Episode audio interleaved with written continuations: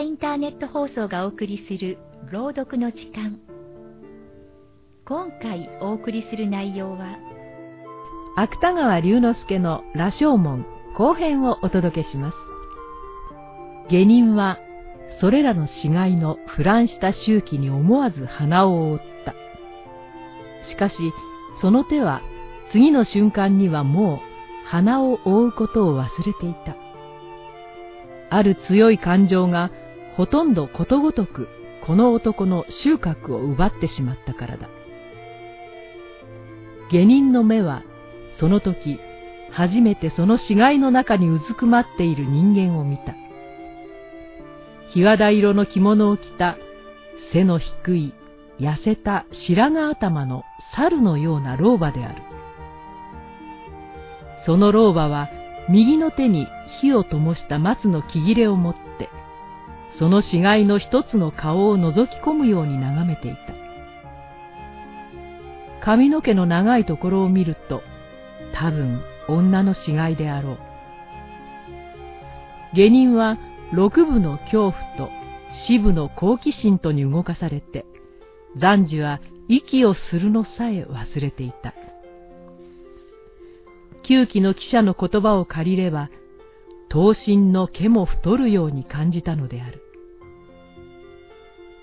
すると老婆は松の木切れを床板の間に刺して、それから今まで眺めていた死骸の首に両手をかけると、ちょうど猿の親が猿の子のしらみを取るように、その長い髪の毛を一本ずつ抜き始めた。髪は手に従って抜けるらしい。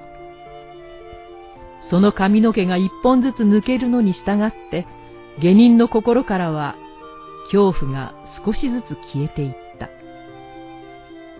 そうして、それと同時に、この老婆に対する激しい憎悪が少しずつ動いてきた。いや、この老婆に対すると言っては語弊があるかもしれない。むしろ、あらゆる悪に対する反感が一部ごとに強さを増してきたのである。この時、誰かがこの下人にさっき門の下でこの男が考えていた飢え死にをするか盗人になるかという問題を改めて持ち出したら、おそらく下人は何の未練もなく飢え死にを選んだことであろう。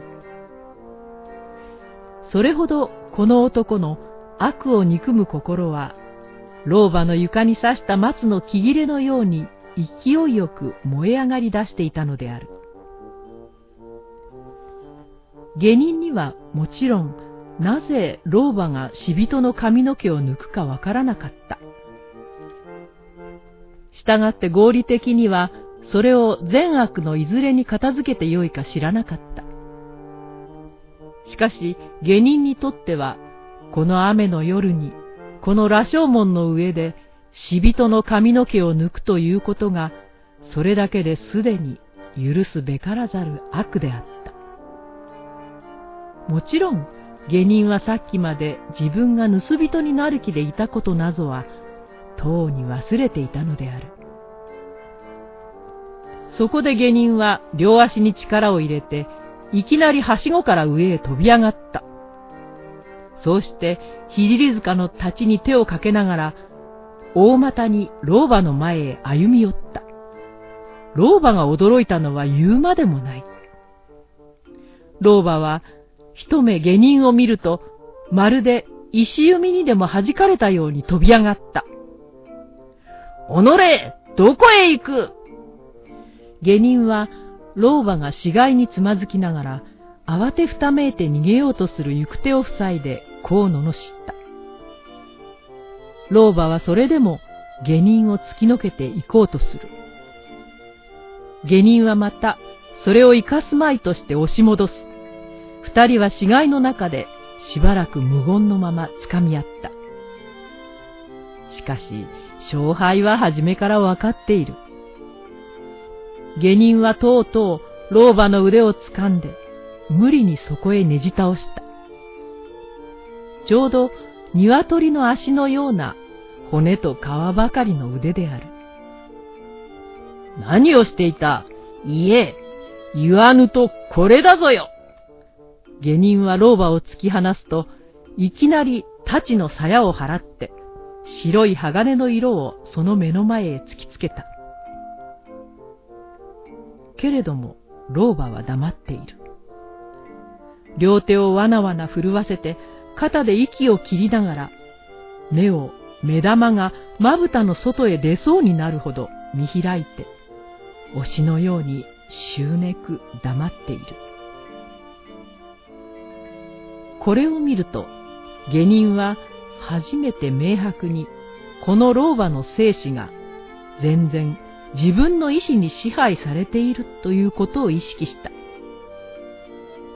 そうしてこの意識は今まで険しく燃えていた憎悪の心をいつの間にか冷ましてしまっ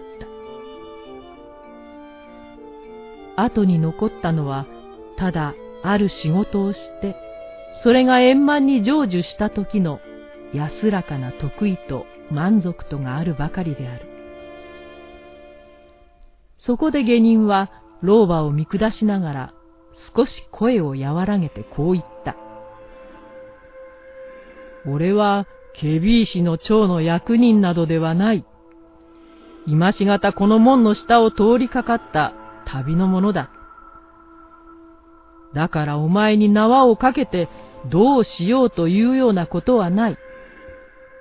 ただ、今自分この門の上で何をしていたのだか、それを俺に話しさえすればいいのだ。すると、老婆は見開いていた目を一層大きくして、じっとその下人の顔を見守った。まぶたの赤くなった肉食鳥のような鋭い目で見たのである。それからシワでほとんど鼻と一つになった唇を何か物でも噛んでいるように動かした。細い喉で尖った喉仏の動いているのが見える。その時、その喉からカラスの鳴くような声が、あえぎあえぎ下人の耳へ伝わってきた。この髪を抜いてな。この髪を抜いてな。かずらにしようと思うたのじゃ。下人は老婆の答えが存外平凡なのに失望した。そうして失望すると同時に、また前の憎悪が冷ややかな部別と一緒に心の中へ入ってきた。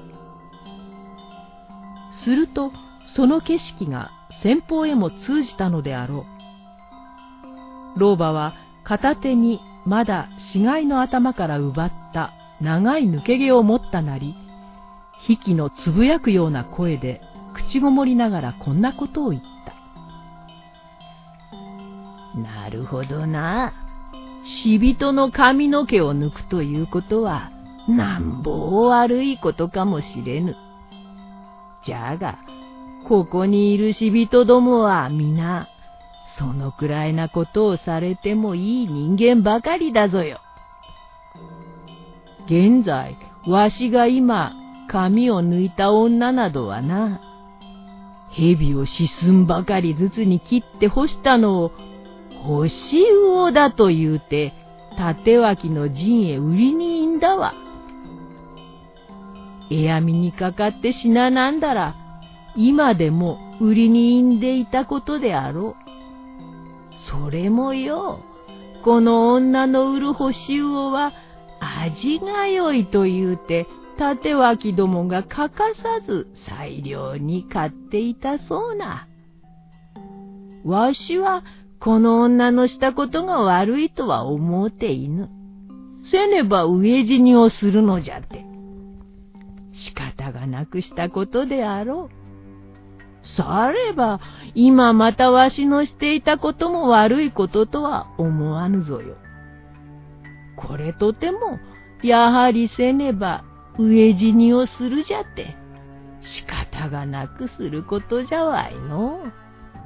じゃて、その仕方がないことをよく知っていたこの女は、大方わしのすることも多めに見てくれるであろう。老婆は大体こんな意味のことを言った。下人は太刀を鞘に収めて、その太刀の塚を左の手で押さえながら、冷然としてこの話を聞いていた。もちろん、右の手では赤く頬に海を持った大きなニキビを気にしながら聞いているのである。しかし、これを聞いているうちに、下人の心にはある勇気が生まれてきた。それはさっき門の下で、この男には欠けていた勇気である。そうしてまたさっきこの門の上へ上がって、この老婆を捕まえた時の勇気とは、全然反対な方向に動こうとする勇気である。下人は飢え死にをするか盗人になるかに迷わなかったばかりではない。その時のこの男の心持ちから言えば、飢え死になどということはほとんど考えることさえできないほど意識の外に追い出されていた。きっとそうか老婆の話が終わると、下人はあざけるような声で念をした。そうして、一足前へ出ると、不意に右の手をニキビから離して、老婆の襟髪をつかみながら、噛みつくようにこう言った。では、俺がひはぎをしようと恨むまいな。俺もそうしなければ、飢え死にをする体なのだ。下人は素早く老婆の着物を剥ぎ取った。それから足にしがみつこうとする老婆を手荒く死骸の上へ蹴倒した。はしごの口まではわずかに五歩を数えるばかりである。下人は剥ぎ取った日和田色の着物を脇に抱えて、瞬く間に急なはしごを夜の底へ駆け下りた。しばらく死んだように倒れていた老婆が死骸の中からその裸の体を起こしたのはそれから間もなくのことである。老婆はつぶやくような、うめくような声を立てながら、まだ燃えている火の光を頼りに、はしごの口まで張っていった。そうして、そこから短い白髪を逆さまにして、門の下を覗き込んだ。外にはただ濃くとうとうたる夜があるばかりである。